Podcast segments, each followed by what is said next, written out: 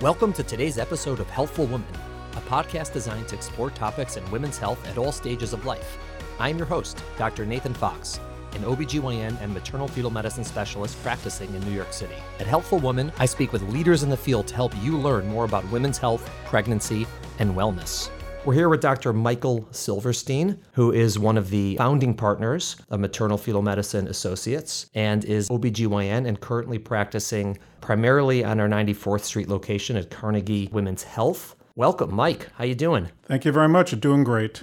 Tell everyone a little bit about yourself. Where are you from? What's your story? Well, started out in Queens, been there for most of my life. Taught special ed in Queens for 10 years before I went to medical school. Medical school was Cleveland, residency in North Shore and Manhasset. Joined the full time faculty at NYU, taught the medical students, the residents, had a faculty practice. And then four of us invested in Maternal Fetal Medicine Associates and started at that in 2005. And it's uh, grown dramatically in the depth and breadth in terms of the patients we care for the ultrasound services and consultative services we provide. And just this year, we opened up Carnegie Women's Health, three of us who no longer deliver, practicing women's care. We take care of many of the patients we've delivered over the years who are no longer having kids, many who are moving into menopause, a whole other group that are bringing their daughters who are going off to college for their initial gynecologic care, we see several OB patients, new OB patients, postpartum OB patients, but the, the major thrust is on gynecology.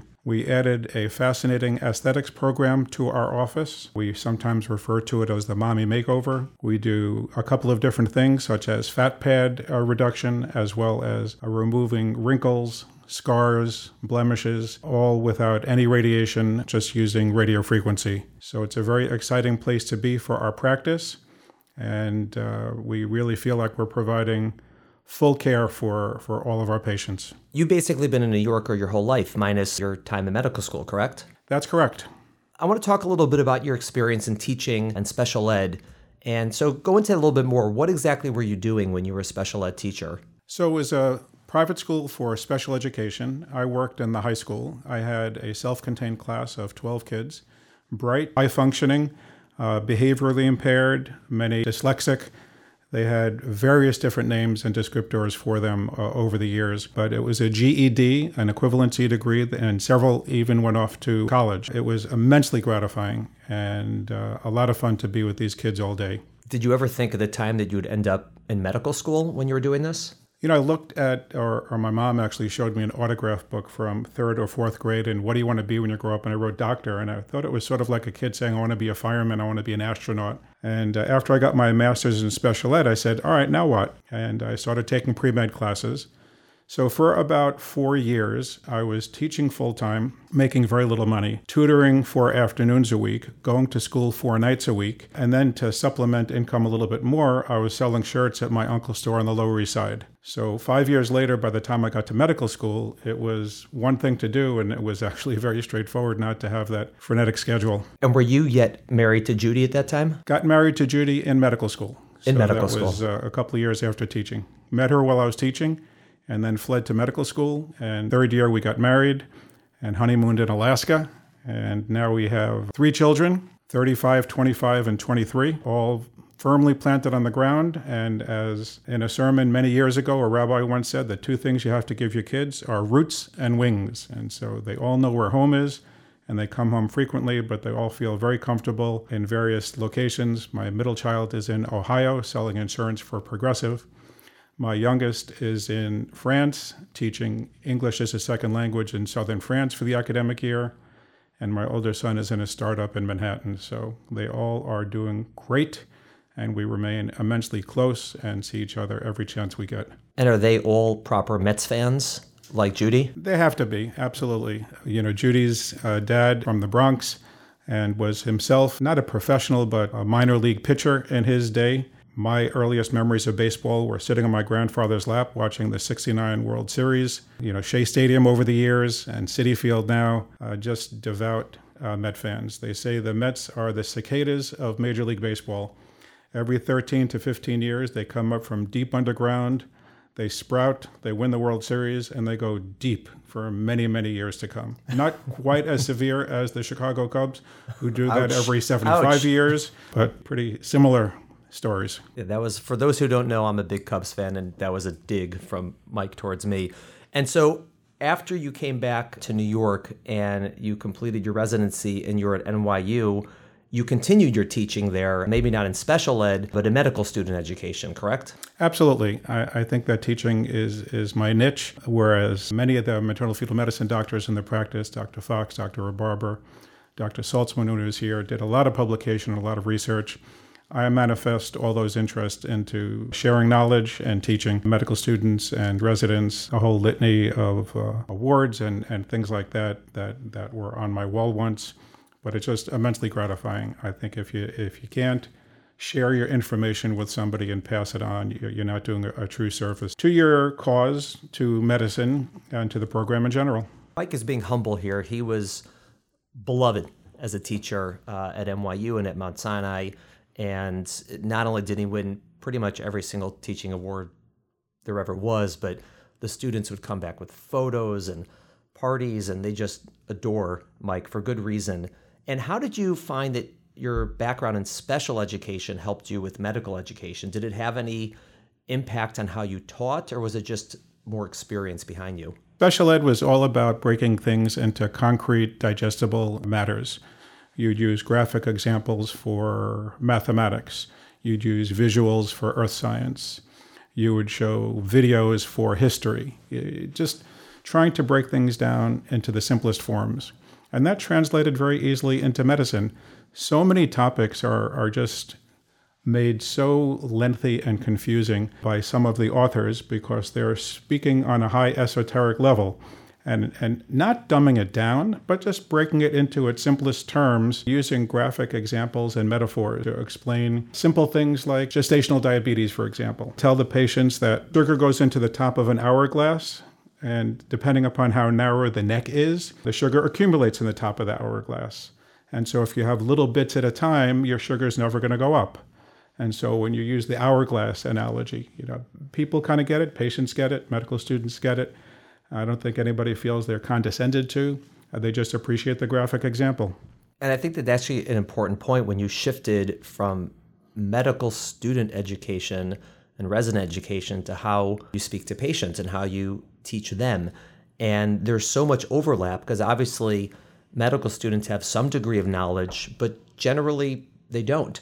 And the patients we see also they're they're bright and they're eager and they they're able to learn, but they just don't have the information. And so so much of what you do when you teach medical students spills over to what you do and how you speak to patients and how you talk to them and explain things to them and try to get them to understand. Would you agree with that? A hundred percent, and and certainly listening to the students when you're dealing with them on an individual basis, listening to the patient, trying to get their perspective, their understanding, and it's especially important when you deal with patients who are themselves physicians or professionals or scientists. You know, you don't want to speak on the scientific level, but you don't want to insult them by breaking things down into too simple. So it's walking a fine line between between all of those. Uh, right down to patients that have no knowledge at all of medicine, in which case the simplest analogies work the best.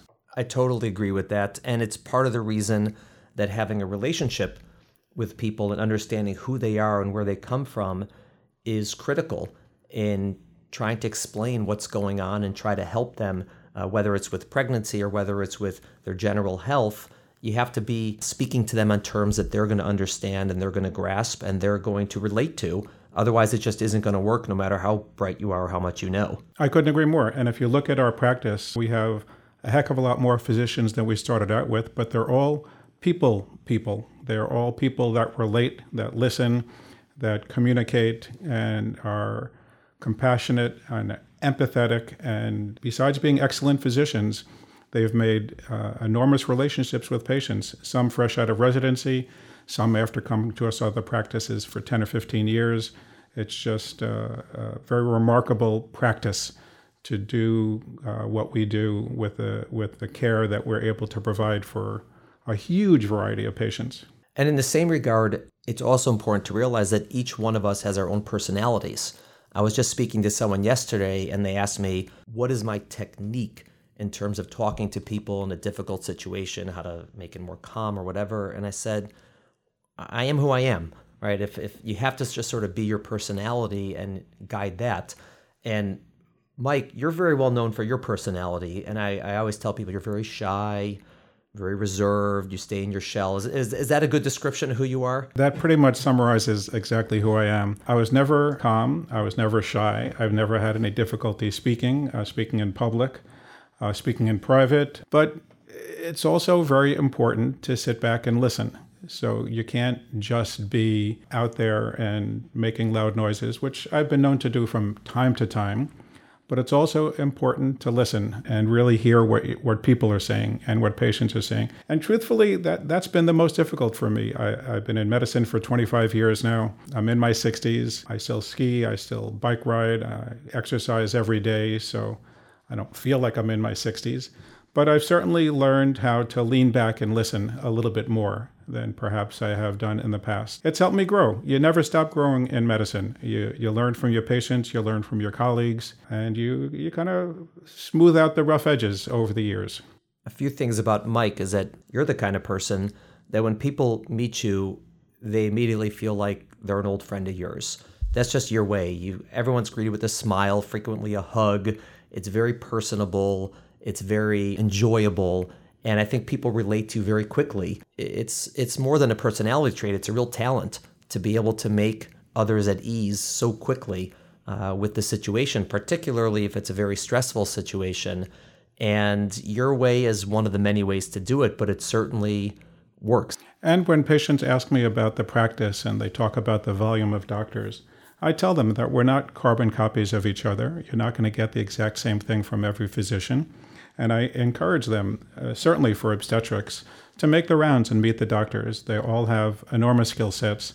Everyone has a, uh, a different degree of, of skills in one area or the other. And so they're not going to get uh, a carbon copy of any one of us. And many people will come in, they say, Nope, I just want to see so and so, and I'll take my chance on being delivered by somebody else. But I really think that to get a taste for the practice, to, to mix it up and, and see as many of the docs as you can, is always very helpful. Another thing that uh, not everyone realizes is that Mike keeps tremendous records, and he is really the the record keeper of our practice. And you could probably, if I asked you to go get your laptop, you could tell me exactly how many deliveries you've done in your career. You may even know that offhand. How many have you done? Just under 4,000. Just under 4,000. And Mike could tell how many I've done and how many Sam Bender's done, whoever it is, Mike's, Mike keeps those stats. You're very I could uh, tell uh, you statistically many, oriented. I could tell you how many Dr. Barber's done on a Tuesday and how many were cesareans and, and how much each of them weighed, just because this is the records we keep. The electronic medical record's been very, very helpful. Fortunately, we had the foresight to get our electronic medical record from the get go when we got here 15 years ago. Unfortunately, they're very technical and you can't hack into them. And so I keep a shadow record of all of our deliveries and our obstetrical patients. Uh, and Dr. Fox has worked with me to try to make it as objective as possible, as searchable as possible. And many of our papers have emanated from data that I've collected over the years the preterm birth data, the age uh, and mode of delivery data. I mean, Dr. Fox and Dr. Barber have an enormous wealth of, of research, and I'm happy to have contributed to for some of the statistics from my database. Uh, it's critical. And also, tell us about your database of music. So, music is probably part of being the shy, withdrawn person pretty much 24 7. Probably not when I'm sleeping, but for the most part, I'm always listening to music. There's classical music playing in my office while I'm meeting with patients. For many years, while I was delivering, I would play music for patients that were getting induced, mellow music. There was a more upbeat set of music called my pushing mix so for the second stage of labor, there was a second set of music. And I'm constantly talking to patients. It's just a nice diversion to talk to them. What kind of music do you listen to? Which artists do you like?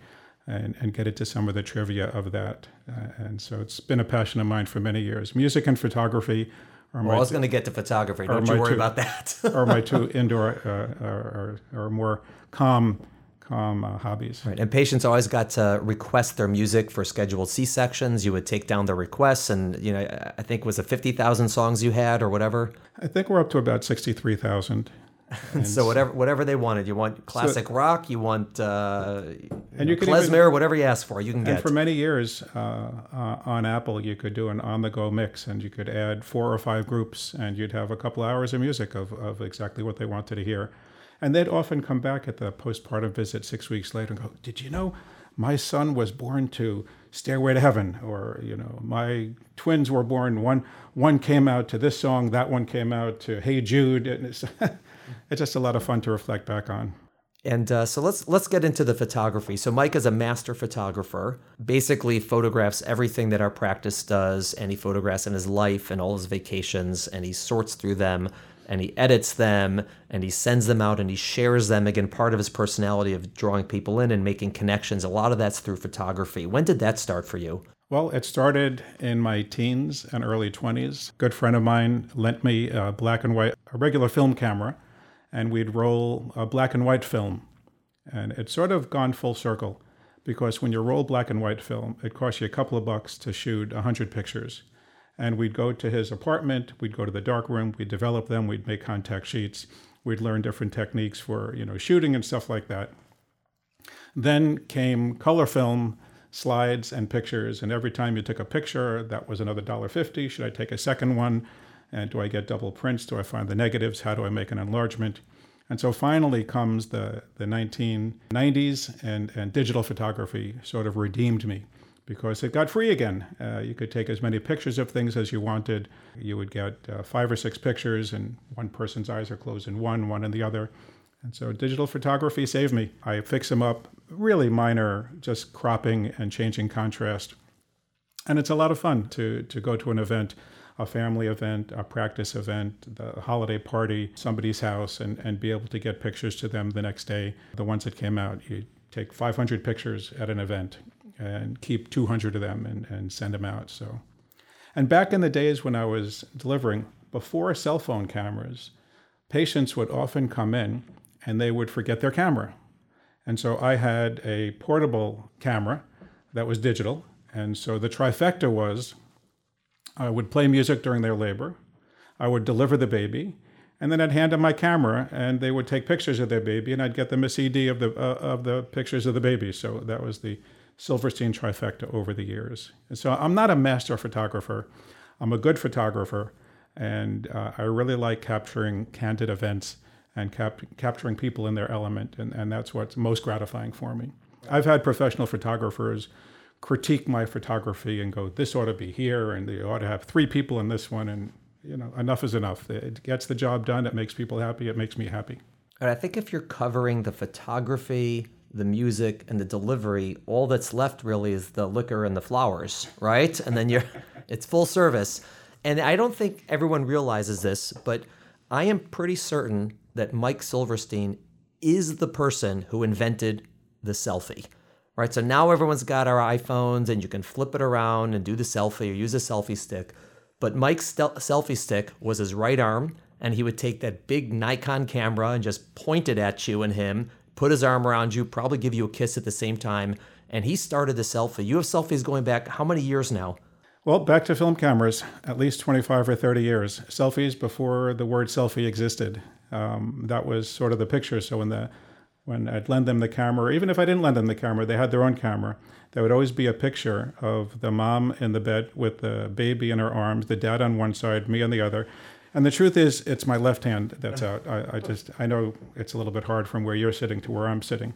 And, and just even whether it's with their camera or my camera, get a, a selfie of us. And so I have a whole series of, of, of pictures of, of kids I've delivered with parents, the baby, and me in the same picture. So now that we know who you are, uh, whether you call yourself a master photographer or not, in my eyes, you're a master photographer, a physician, uh, somewhat of a comedian. Tell me about what have you learned in medicine over the years? You said you've been doing this a long time, met so many people, things have changed.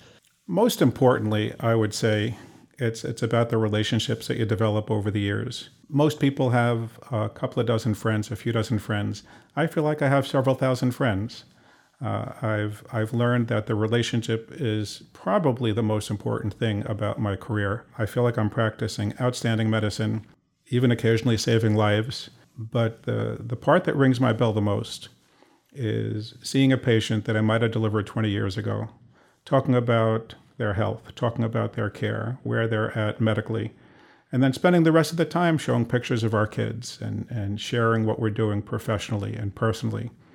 And so I've learned that you can have thousands of relationships, each one just a little bit different than the other, still practice excellent medicine, provide a litany of services for your patients, uh, but greet the patients with affection and warmth and, and let them feel like they're coming to somebody they've known for years, that they feel comfortable bringing their daughters to, that they feel comfortable sending their siblings, their friends, and referring. Our practice doesn't advertise. Uh, it's all word of mouth. For the maternal fetal medicine doctors in the practice, especially, it's professional word of mouth. There are patients with immensely complicated problems that get referred to our maternal fetal medicine doctors. Because our outcomes are the best they could possibly be under those circumstances. And the doctors that aren't maternal fetal medicine that do probably a majority of the deliveries develop a different set of relationships. And and that's what I've learned. I've learned that it's all about the relationships. It's an amazing lesson and I can't agree more. And you're one of the finest role models that I've ever had and I'm sure many others have ever had in terms of that art of not only taking great care of people and helping them in such a advanced and sophisticated and intelligent way, but also at the same time making them feel so comfortable and making them feel so close and developing those relationships. And they play off each other. And having that relationship definitely helps you help them with their health care. And just so our listeners know, currently you're practicing um, where? Where's your main location? So, as of two months ago, three of us, Dr. Stephanie Lamb, Dr. Aaron Gottlieb, and myself, opened a brand spanking new office called Carnegie Women's Health. It's on 94th Street, smack dab between the Q train and the uh, 6 train, just above 2nd Avenue. We, uh, the practice, that is, invested a chunk of change and ripped out all the walls down to the studs and have a brand spanking new practice we have a consultative room. We each have our offices. We have comfortable exam rooms. We have an aesthetics room to uh, to deal with. Again, what I talked about before: fat pad removal, uh, wrinkles, scars, things like that. Two dedicated medical assistants, front office staff, great coffee maker in the front, crackers included. Uh, but patients walk in, are quite impressed with the physical plant. They leave very gratified that they've been cared for both personally and professionally in the near future. As the aesthetics kick off, uh, we're counting on being even busier. Wonderful. And also, there's a great podcast studio uh, in this uh, site, which is exactly I, where we are right now. I heard that existed. I, I was hoping to visit it uh, someday, but uh, maybe my turn will come up and I'll be able to get interviewed by, by the famous Dr. Fox. Well, Mike, Dr. Michael Silverstein, this has been fantastic. It's always nice to sit down and chat with you uh, particularly uh, that we can share this with all of our listeners. We look forward to more conversations with you about certain medical topics and gynecologic topics, and also running into you in the halls and getting my periodic hugs and kisses and whatnot. Thank you for coming. Appreciate your time, and we'll see you back soon. Thanks, Nady. Thank you for listening to the Healthful Woman podcast. To learn more about our podcast, please visit our website at www.healthfulwoman.com that's H E A L T H F U L W O M A N dot com. If you have any questions about this podcast or any other topic you would like us to address, please feel free to email us at hw at healthfulwoman.com. Have a great day. The information discussed in Healthful Woman is intended for educational uses only and does not replace medical care from your physician. Healthful Woman is meant to expand your knowledge of women's health and does not replace ongoing care from your regular physician or gynecologist. We encourage you to speak with your doctor about specific diagnoses and treatment options for an effective treatment plan.